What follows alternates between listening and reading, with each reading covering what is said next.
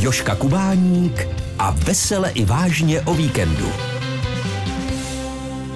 Žena narozená ve znamení blíženců v sobě ukrývá několik osobností. Jednu zajímavější než druhou. Je kreativní, přátelská, otevřená a veselá. Má pestrou paletu koníčků a široký okruh přátel. Tak to je charakteristika blížencových žen. A všechny tyto vlastnosti sedí na mého dnešního hosta, kterým je kreativní, přátelská, otevřená i veselá Leona Machálková. Dobré odpoledne. Dobré odpoledne, teda já vám děkuji za takový poklony. Já jsem se dočetla o blíženkyních nebo o blížencích ještě také trošku nelichotivé věci, tak ty tady nezazněly, ale dobrá, spokojím se s těma pochvalama. Tak děkuji, přijímám, je to milé. A platí tedy ty pochvaly? Je, tak eh, ono hovoří na vlastní adresu, je to vždycky takové, aby to vypadalo upřímně, no tak snažím se být taková, snažím se být taková, jakou jste mi teďka vychválil jako blíženec mám ráda společnost okolo sebe a vždycky ve společnosti se člověk cítí dobře, když eh, ta atmosféra je přátelská, takže Mm-hmm. A jak léta jdou, tak jsem si tak nějakým způsobem uvědomila, že být ochotná, otevřená, mm. naslouchat, nechat ty ostatní také projevit se, vyslechnout je, pochopit je, si myslím, že to je ta lepší varianta než opačné vlastnosti. Hmm. Takže mám s tím ty nejlepší zkušenosti a prostě snažím se nějakým způsobem opravdu, jak se říká, pracovat na nějakým charakteru, protože hmm. chyby, které člověk v životě udělal, říká se, že chybama se člověk učí. Ne všechny chyby byly určitě takové, kterých bych nelitovala, hmm. ale v každém případě, když už si člověk uvědomí, tak je fajn je jako nějakým způsobem neopakovat. Takže hmm. jsem se také poučila i ze svého života. Hmm. Blíženci údajně v životě potřebují i pevný řád. Já hmm. jsem se někdy dočetl, že to je i váš případ. Sedí to? Je to můj případ a zrovna dneska jsem na toto téma napsala přátelský dopis svému kamarádovi, rozhlasovému moderátorovi Martinu Hrdinkovi, mm-hmm. mému kámošovi z dob, kdy jsme spolu vysílali na soukromém rádu.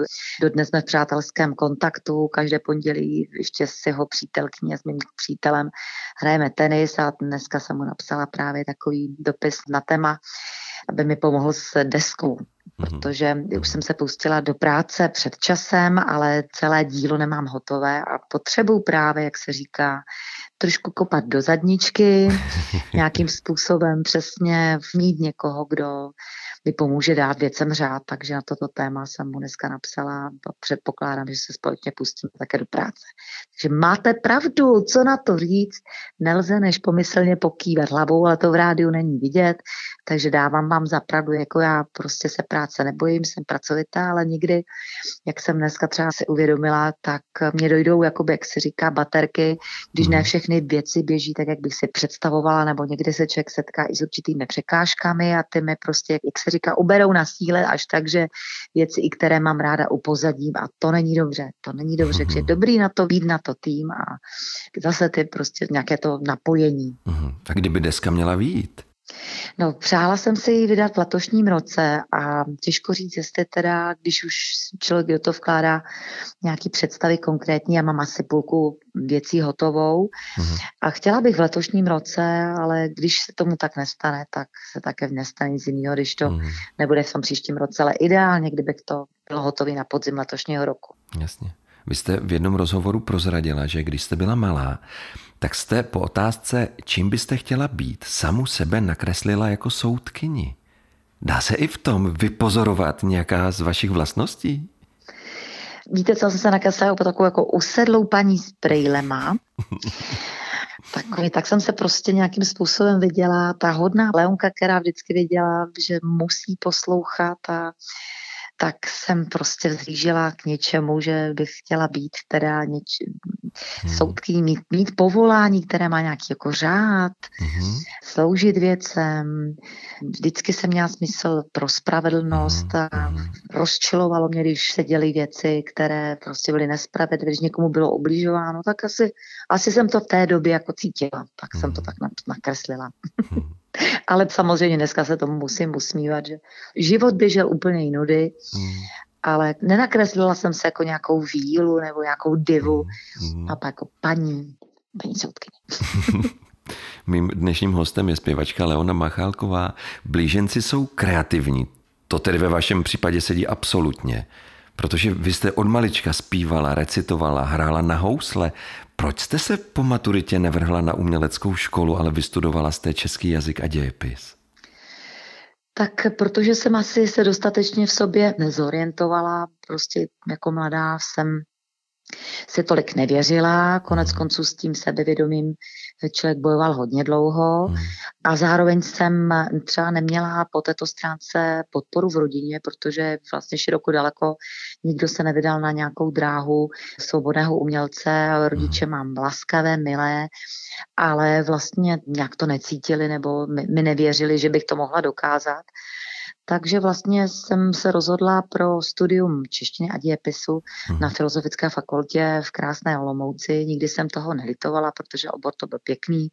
Já jsem vždycky ráda četla, zajímala jsem se o literaturu, bavila mě, takže jsem se přihlásila na tuto školu, uspěla jsem, vystudovala jsem ji, hmm. musím říct, že mě bavila, ale podívám-li se zpátky, asi by bylo určitě užitečnější, kdybych se pochopitelně už od těch 18 let na vysoké škole, na konzervatoři nebo prostě potom na nějakým damu, hamu věnovala tomu, do čeho jsem se potom pustila, ale mm-hmm. tak už to bylo, tak nad těma to úvahama jsem udělala tlustou čáru, ale asi zatím byl nedostatek sebevědomí. Mm-hmm. Dneska je doba jiná, jako mladí lidi jsou vedeni k tomu, aby si víc důvěřovali, je větší osvěta, myslím si, že, že dnešní mladý člověk se už dokáže lépe zorientovat, než tomu bylo za našich dob hmm. socialismu, kdy mhm. prostě i ty autority okolo nás byly takové jako hřímající a spíš teda nám ta křídla vlastně okolí přistřihávalo, než by v nás vlévalo nějakou sebedůvěru. No, ale hmm.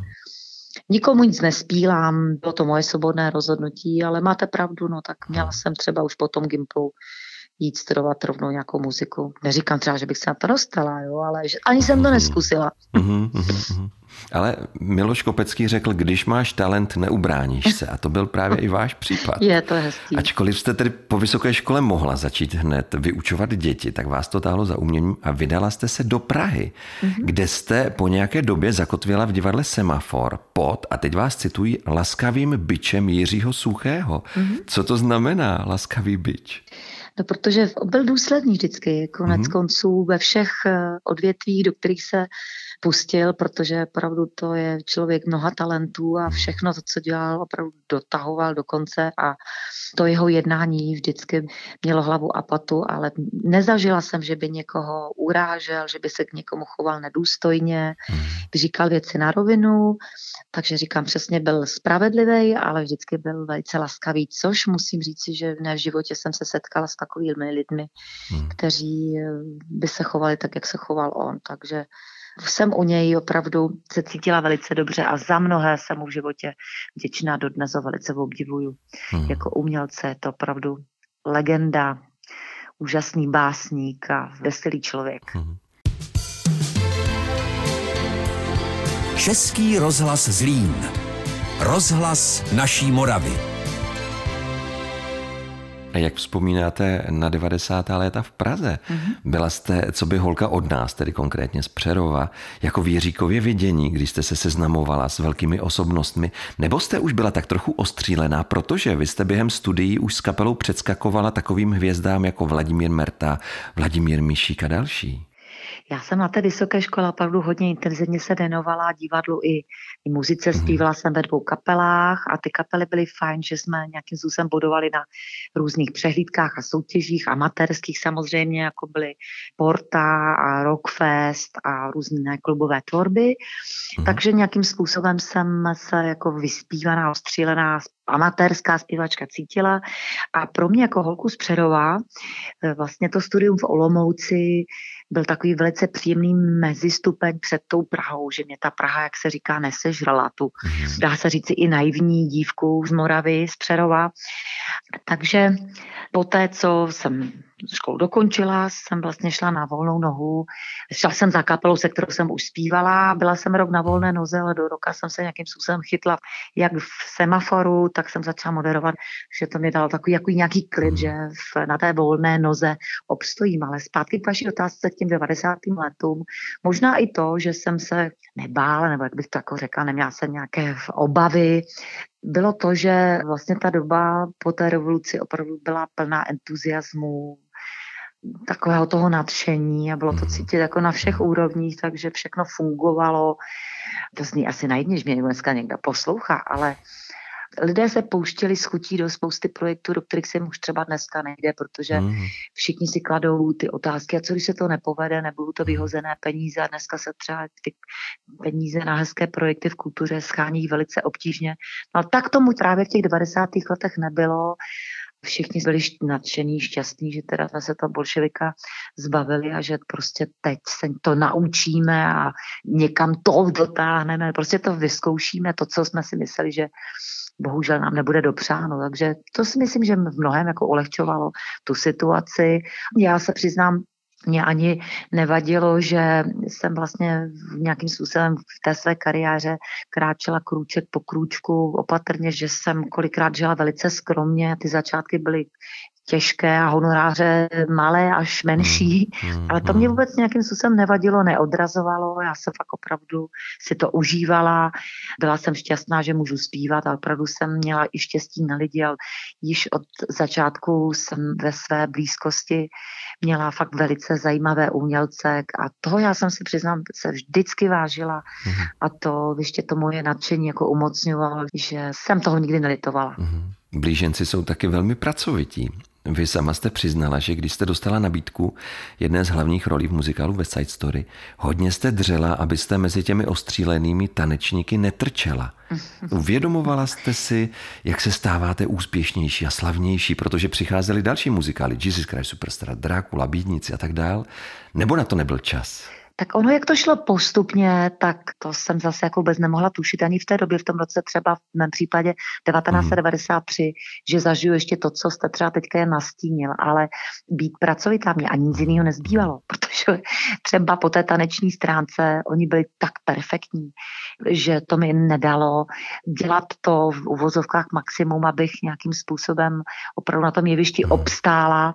Richard Hess, režisér inscenace a vlastně choreograf, mi důvěřoval, podporoval mě, motivoval mě, ale samozřejmě tak, jak byl přísný na své solisty, na svůj tým, tak byl přísný na mě a mě bylo jasný, že to tak je a konec konců jsem to také odezírala od všech okolo, že ta pracovitost je naprosto na místě, takže jsem zapla zatla zuby a výsledky se postupně dostavily a každý víme, že, že když se něco podaří, z čeho máme radost, tak je to zároveň pochopitelně potom motivace do další práce a mě to tak bavilo, byla jsem tak šťastná mhm.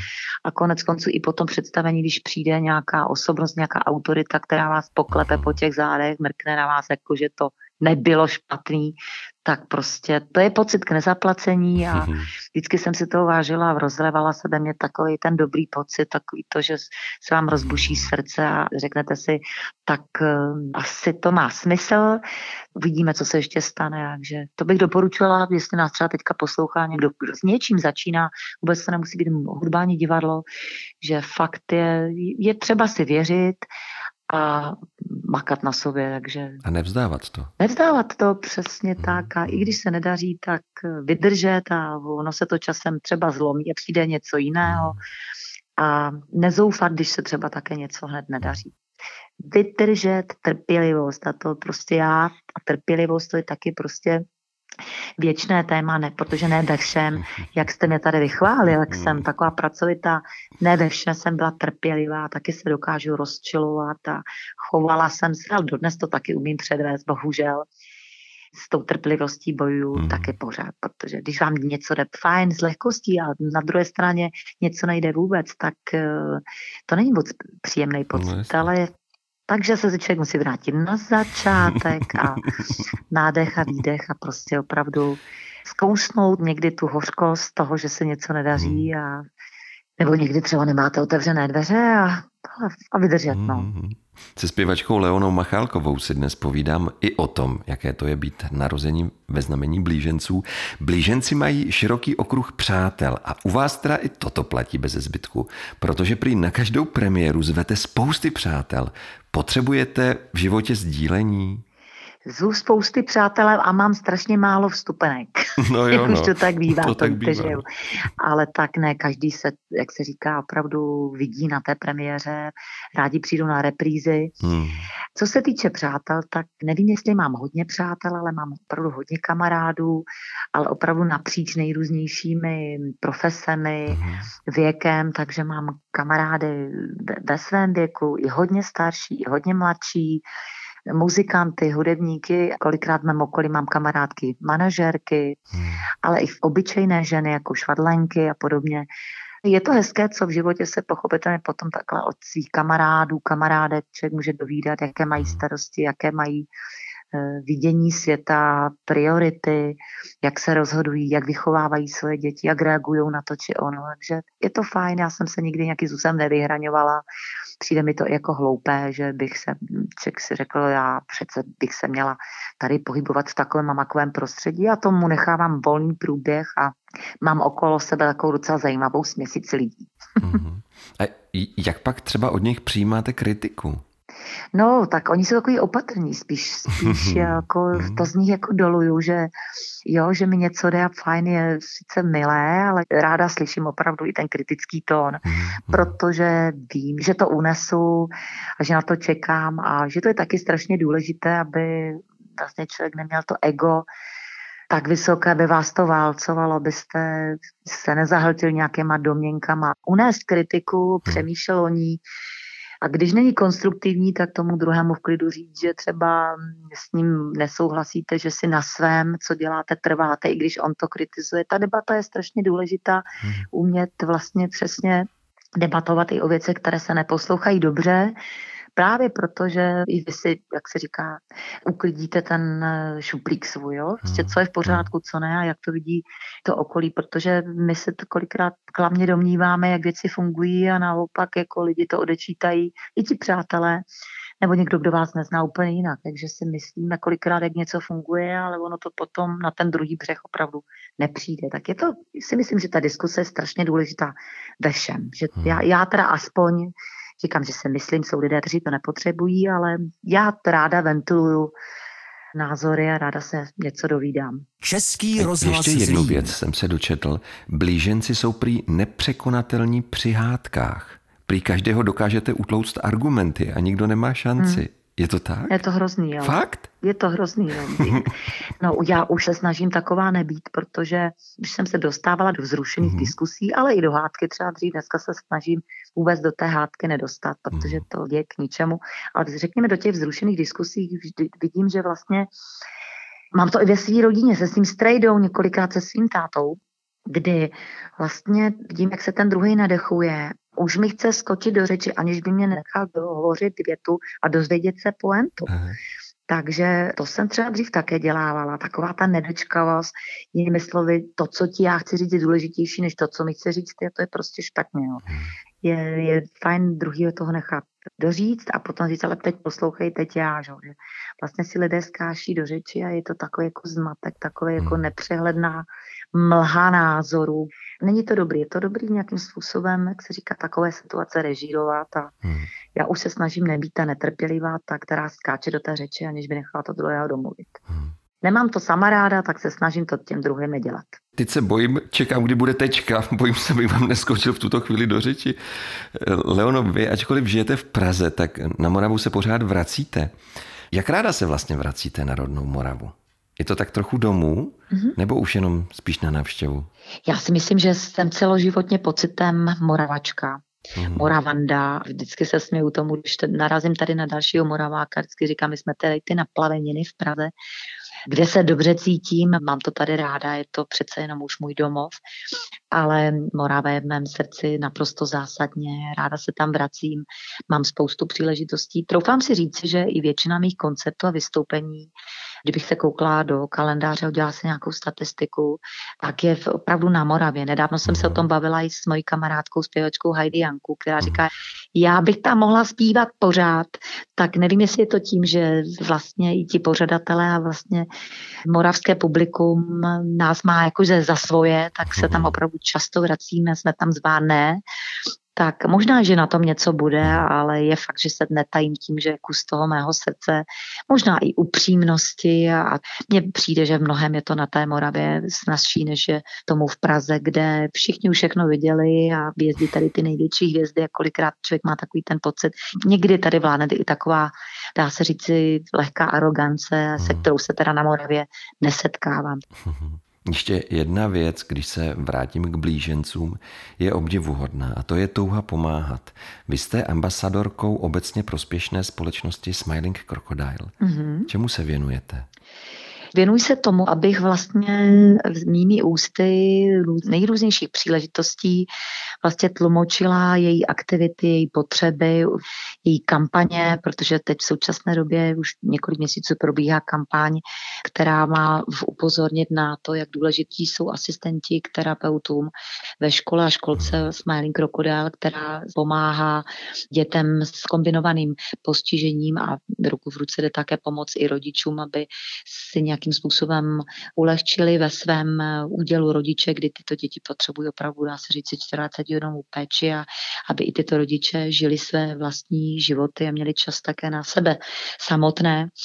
Tak eh, jsem v takovém velmi přátelském kontaktu s paní ředitelkou Dášou Hermanovou, která mě pravidelně informuje o tom, co je ve škole nového, já velice ráda chodím takhle, jak se říká, i na kafe, do výuky, podívat se, jak se jim daří a když můžu, tak je velice ráda tlumočím přesně, že se něco děje, protože vlastně jak je to ta soukromá společnost, tak i ta vlastně si na sebe schání peníze sami, takže to není snadné. O to větší klobouk dolů, že vlastně se daří to, co se daří v situaci, kdy těch pomyslně natažených rukou hmm. je tolik a, hmm teď ještě vlastně tady my přirozeně pomáháme Ukrajině, ukrajinským ženám, uprchlíkům, dětem a o to méně teď je samozřejmě peněz je vlastně na tyto organizace.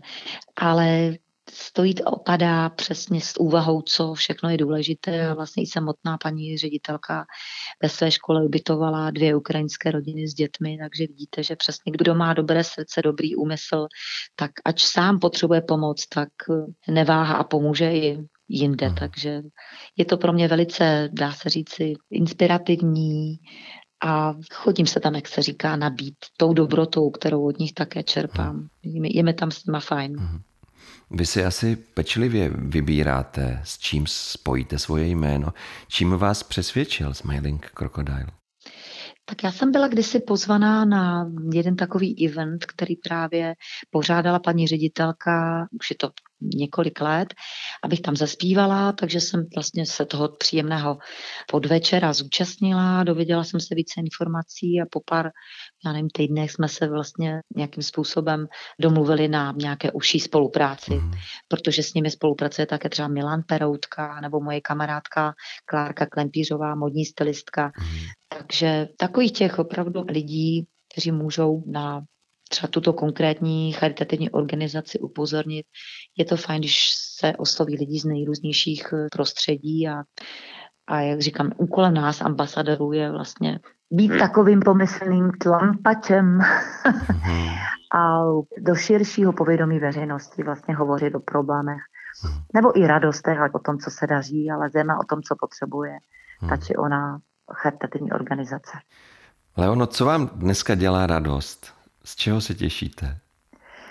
Tak je to celá řada věcí. Já jsem také konec konců ráda, že po covidovém období opět koncertujeme, hrajeme, když situace také není úplně růžová.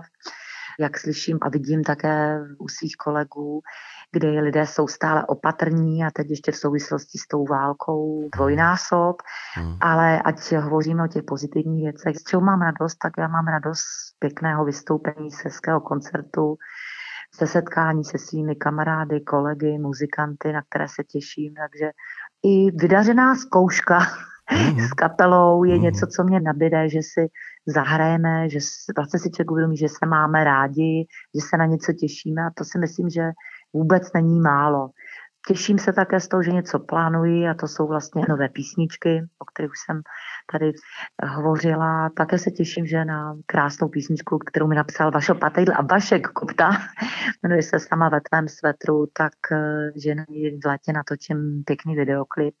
Tak to jsou věci, na které se těším hmm. a ze kterých mám radost, když se povedou. Tak my se těšíme taky. Mám radost toho, že jsem zdravá, jsem šťastná, hmm. že mám zdraví rodiče, dobře hmm. naložený, mám radost, že mám zdravýho syna, který se hmm.